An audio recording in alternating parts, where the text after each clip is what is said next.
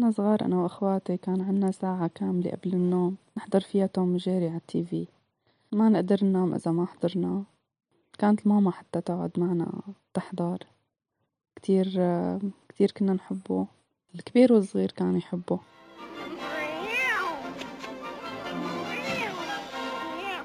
على مدى عقود طويلة استطاع هذا الكرتون غير المتكلم أن يشكل جزءا كبيرا من طفولتنا.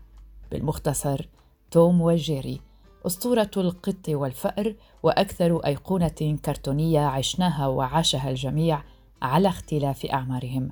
فالكثير منا يعتقد أن هذا الثنائي قد صنع المجد والتاريخ للرسوم المتحركة عبر أجيال متعاقبة من العشاق والمتابعين. أهلا بكم في حلقة جديدة من بودكاست في عشرين دقيقة. توم وجيري؟ وقت قلت لي توم وجيري دغري ابتسمت.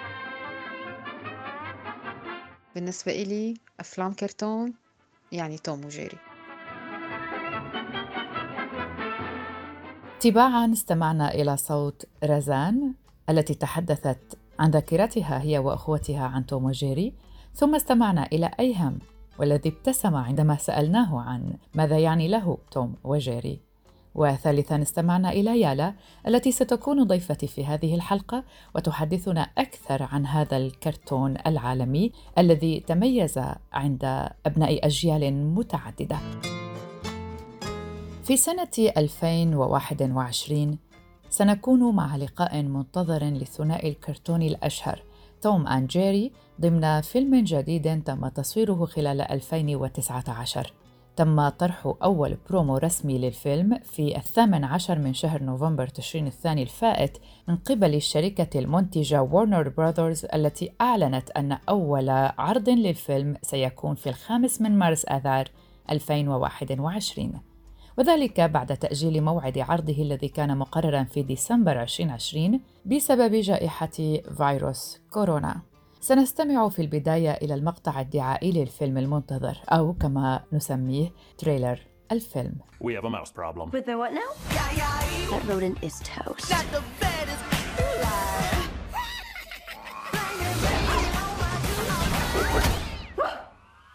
فيلم توم وجيري من تأليف كيفن كاستيلو وإخراج تيم ستوري الكاتب والمنتج والمخرج الأمريكي والذي أخرج عددا من الأفلام كان أشهرها Fantastic Four أو أفلام super hero لشركة مارفل. الممثلون المشاركون في توم وجيري هم الممثلة كلوي موريتز ومايكل بينا وكولين جاست. فكرة الفيلم تتحدث عن زفاف ضخم أو زفاف القرن والذي سيقام في أحد الفنادق الفخمة في مانهاتن في نيويورك المكان الذي اختاره الفأر جيري للإقامة. الأمر الذي يضطر موظفو الفندق المسؤول عن تنظيم الحفل إلى إحضار القط توم للتخلص من جيري فتعود المطاردات المعروفة بين الثنائي. الفيلم وبحسب ما قدمه البرومو الترويجي مصنوع بطريقة live action animated أي يجمع الحركة الحية التي تجسدها شخصيات حقيقية أي ممثلون بشر مع حركة شخصيات رسوم متحركة. كان لدى الشركة المنتجة قرار بصنع فيلم توم وجيري جديد بهذه الطريقة بعد النجاح الذي حققه فيلم Alvin and Chipmunks عام 2007 حيث دمج هذا الفيلم شخصيات كرتونية مع شخصيات بشرية. ما رأيكم في البرومو الجديد للفيلم؟ هل شاهدتموه؟ أو ما هي توقعاتكم لهذا الفيلم؟ شاركونا تعليقاتكم حول ذلك. سنستمع هنا إلى بعض التسجيلات حول آراء بعض الأصدقاء. كثير متحمس له بس لازم يكون على قدر الثقة اللي نحن يعني أعطيناها لتوم وجيري أو على قد هذا الشيء اللي توم وجيري معودنا عليه بهي التكنولوجيا والشيء اللي عنا هلأ صار لازم يبهرونا إذا ما بهرونا ف ما رح يكون شيء له طعمة. هذا أيهم الفيلم الجديد شو ممكن يكون؟ ما عندي أي فكرة. ممكن بس تغير طريقة الطرح. وممكن ما يكون الكلاسيك اللي هلا رح يمشي. فممكن يكون كتير هذا تحدي صعب للموفي الجديد. هذا روبن. ممكن هذا الشيء أو هي الفكرة آه، تجذب كتير من الناس لأنه يشاهدوا آه، كيف رح نشوف نحن آه، الرسم لتوم وجيري موجودين مع أبطال حقيقيين.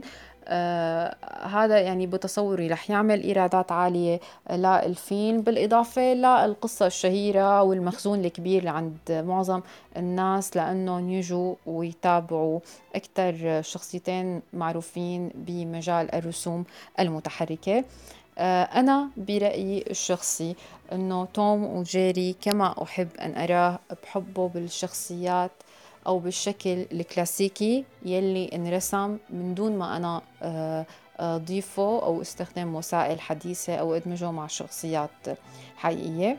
وهذه يالا بما أننا جئنا على ذكر استخدام التقنيات الحديثة في الأفلام في السنوات الأخيرة شاهدنا أكثر من فيلم استخدم فيها مثل هذه التقنيات المتطورة لإعادة صنع نسخ جديدة لأفلام قديمة معروفة وحتى نبقى ضمن عالم الأنيميشن. في سنة 2019 تم إصدار نسخة جديدة للفيلم الشهير Lion King الأسد الملك وكان من إنتاج ديزني. النسخة الجديدة اعتمدت طريقة photorealistic computer animated من خلال هذه التقنية يقوم الفنان بإعادة إنتاج صور مسبقة، رسم أو جرافيك لتصبح أكثر واقعية وحقيقية باستخدام برامج حاسوبية خاصة.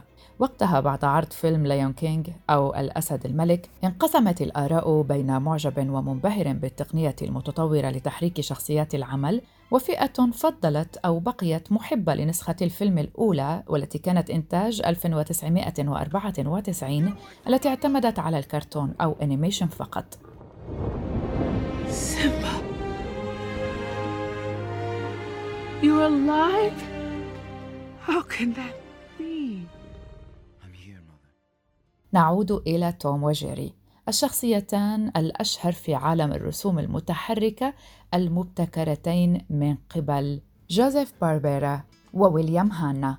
الشريكان عملا في استوديوهات Metro Goldwyn Mayer والتي تختصر ب MGM وكان لديهما رغبة لابتكار شخصيات قادرة على منافسة الشخصيات الكرتونية الناجحة مثل ميكي ماوس التي أنتجتها استديوهات أخرى. وكانت النتيجة فيلم قط يطرد من المنزل عرض عام 1940 وحقق نجاحا كبيرا. وفاز الفيلم بجائزة الأوسكار لأفضل فيلم رسوم متحركة قصير ولكن بالرغم من جهدهما في صنعه فإن هانا وباربيرا لم يذكر اسميهما عند إعلان الفوز.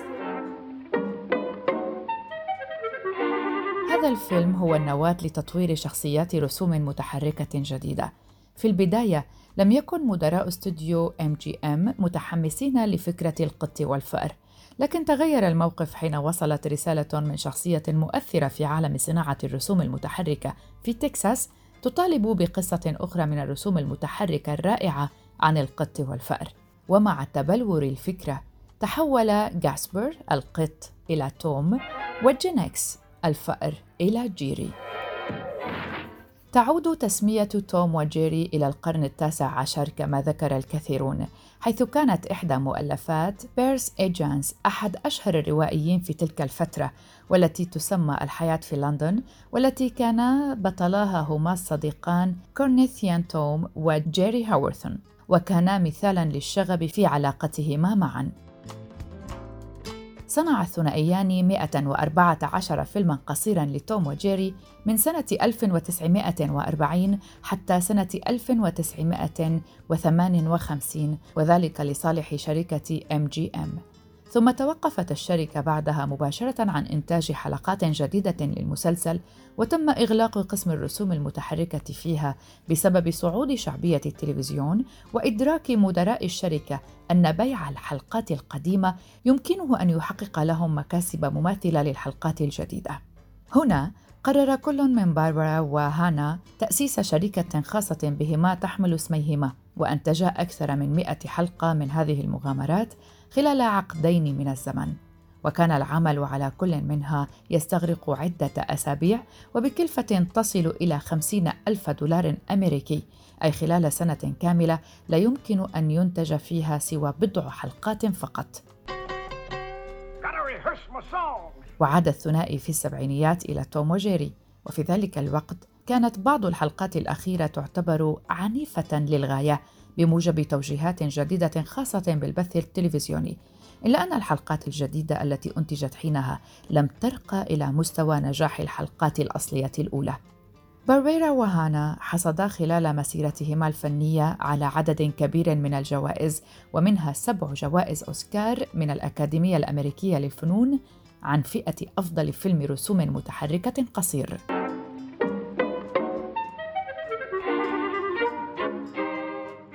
توفي هانا عام 2001 وتبعه باربيرا عام 2009 وقبل عام من وفاته ظهر اسم باربيرا على آخر حلقة له من توم وجيري وكانت المرة الأولى التي يظهر فيها اسمه من دون ذكر شريكه السابق الذي قال عن هذه الشراكة فهمنا بعض بشكل رائع وكان كل منا يكن احتراما عميقا لعمل الآخر. نعود لشركة مترو جولدوين ماير أو شركة MGM وهي واحدة من أشهر الشركات الأمريكية لإنتاج وتوزيع الأفلام. الشركة وبعد توقفها عن إنتاج حلقات جديدة لتوم وجيري عام 1957 قررت بعد بضع سنوات إحياء توم وجيري ولكن من دون التعاون مع مبدعي الشخصيات الأصلية هانا وباربيرا عند عودتها كان التعاون مع المخرج جين ديتش الذي أخرج 13 فيلما قصيرا من توم وجيري من عام 1961 حتى عام 1962 وأصبح توم وجيري أفلام الرسوم المتحركة القصيرة الأعلى ربحا في ذلك الوقت. جين ديتش مخرج ومنتج أمريكي تشيكي الأصل اسم بارز في عالم الكرتون. وأخرج حلقات من توم وجيري وحلقات من باباي وتوفي في أبريل نيسان من هذا العام 2020 استمر إنتاج حلقات لتوم وجيري في الستينيات والسبعينيات وبعدها عن طريق أسماء مختلفة في السنوات اللاحقة وصولا للألفينيات. لكن تبقى الحلقات القديمة لتوم وجيري هي الأجمل برأي الغالبية العظمى من الناس وهذه وجهة نظري أيضا. ماذا عنكم؟ وهنا وبالحديث عن الحلقات القديمة لا يمكن أن نغفل ذكر المحتوى الموسيقي المهم الذي قدمه هذا المسلسل بدءا من الموسيقى الخاصة بتوم وجيري للمؤلف سكوت برادلي الذي رفع من خلال موسيقاه من درجة تفاعل الجمهور مع الحدث والتأثر بحركات الشخصيات وحالتها لا سيما بأن المسلسل بمعظمه صامت. إضافة إلى المقطوعات الكلاسيكية والأغاني الشهيرة التي وظفها المسلسل بطريقة ملفتة في حلقات أو مقاطع عديدة منه. نذكر منها مثلا حلقة Cat Concerto حفلة القط توم الموسيقية التي استخدم فيها مقطوعة Hungarian Rhapsody للمؤلف الموسيقي فرانز ليست.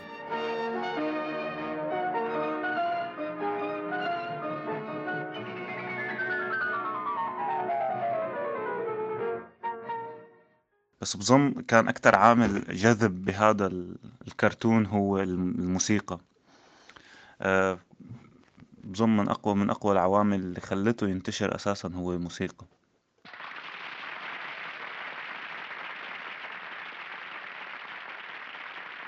الموسيقى المقطوعات الموسيقية آه، يلي موجودة بهذا الكرتون. أنا لأني كنت بعرفهم بسبب إنه نحن عنا مكتبة موسيقية. وعنا هي الأسطوانات وعنا كاسيتات فكنت أسمعهم. آه، فإني أنا لاقي شيء آه، بعرفه أو سمعانته آه، موجود بشي عم بتفرج عليه. أصلا كانت بالنسبة إلي دائما متعة.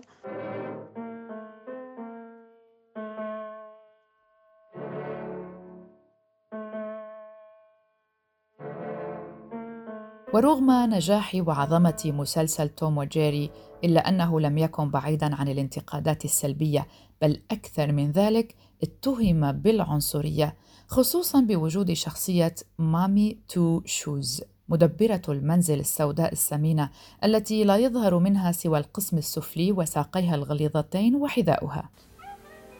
The trouble with you is you're getting too old to catch mice. So I have decided to bring in a new and younger cat. إضافة إلى تضمن المسلسل نكاتا تسخر أحيانا من آسيويين أو من سكان أمريكا الأصليين. عندما عرضت الحلقات الأصلية الأولى على التلفزيون الأمريكي في ستينيات القرن الماضي تم تعديل بعض المشاهد واستبدلت شخصية مدبرة المنزل مامي بشخصيات أخرى من إبداع فريق تشاك جونز أما اليوم فقد أزيلت الحلقات التي اعتبرت مسيئة من المجموعة التي يعاد بثها. توم أند جيري ليس مسلسلا كرتونيا عاديا. كل شخص كبير أو صغير في كل بلد من العالم رأى والتقط شيئا جديدا فيه وذلك حسب وعيه ومعرفته. كان في عندي شعور إنه هذا الشيء اللي عم شوفه هو ما مصنوع بهذا المكان اللي أنا عايشة فيه. بعدين فهمت إنه اسمه منتج وفهمت إنه هن أجانب فتقريبا هيك بدي أقرب لك إياها إنه هو صنع ليس محلي. أثر بكل حلقة من حلقاته بالمشاعر بكل شيء فيه كان. آه، بطرق عرضه لل لطريقة الصداقة للمواضيع اللي هي ما موجودة كانت بمجتمعنا المنغلق مثل السهر الشرب القبلة خلينا نقول. ويمكننا القول أن توم وجيري من خلال اختيار قط وفأر ليكونا محور المادة بتصرفاتهما كان يشيران بشكل واضح إلى مفهوم الضعيف والقوي وفكرة التعاطف مع الشخصية ذات الحجم الأصغر التي يمثلها الفأر جيري على حساب الأكبر حجما القط توم الذي يبدو ظاهرا قويا لكن ينقص هذه الشخصية ذكاء ودهاء. الشخصية الصغيرة الحجم التي تبدو ضعيفة بالإضافة إلى تناول فكرة الصديق والعدو حسب المصلحة المتغيرة. هدول الشخصيات الكرتونية كانوا بالنسبة لإلنا إنه بيحسسونا إنه هن الرفقات هن اللي لازم يضلوا عم يتخانقوا ويتناقروا. يعني خلونا نحس إنه الرفقات هن مو اللي بيضلوا هادين. هن اللي بيتخانقوا وبيتناقروا وبعدين بس بيرجعوا هيك بلحظة معينة هن كتير آه، أصحاب. فكان شوي عطانا فكرة عن طريقة الرفقة والصداقة توم وجيري استمتاع بس أكتر شي كان يعطيني إنه فكرة ما بتتغير إنه هو أكبر وجع بهاي الدنيا هي لما توم أو جيري بيضربوا بعض وحدا منهم بيطنبر راسه فكان هذا الوجع الكتير كبير. هو قمة الألم بس قمة الهضامة وصير يعني كانت بعد بعد كل وجع يكون في كتير ضحك. هذه كانت حلقة من بودكاست في عشرين دقيقة من إعداد وتقديم براء صليبي شكرا للصديق وزميل نجيب الشوفي الذي ساهم في إعداد هذه الحلقة وفي حصولنا على بعض الأصوات وشكرا أيضا للصديقة يالا فهد التي أيضا كان لها الدور الكبير في إنجاح هذه الحلقة. شكرا لطيب استماعكم ونتمنى أن تكون ذاكرتكم طازجة عن توم وجيري وأن تكونوا أحببتم الحلقة. نلتقي في حلقات جديدة. إلى اللقاء.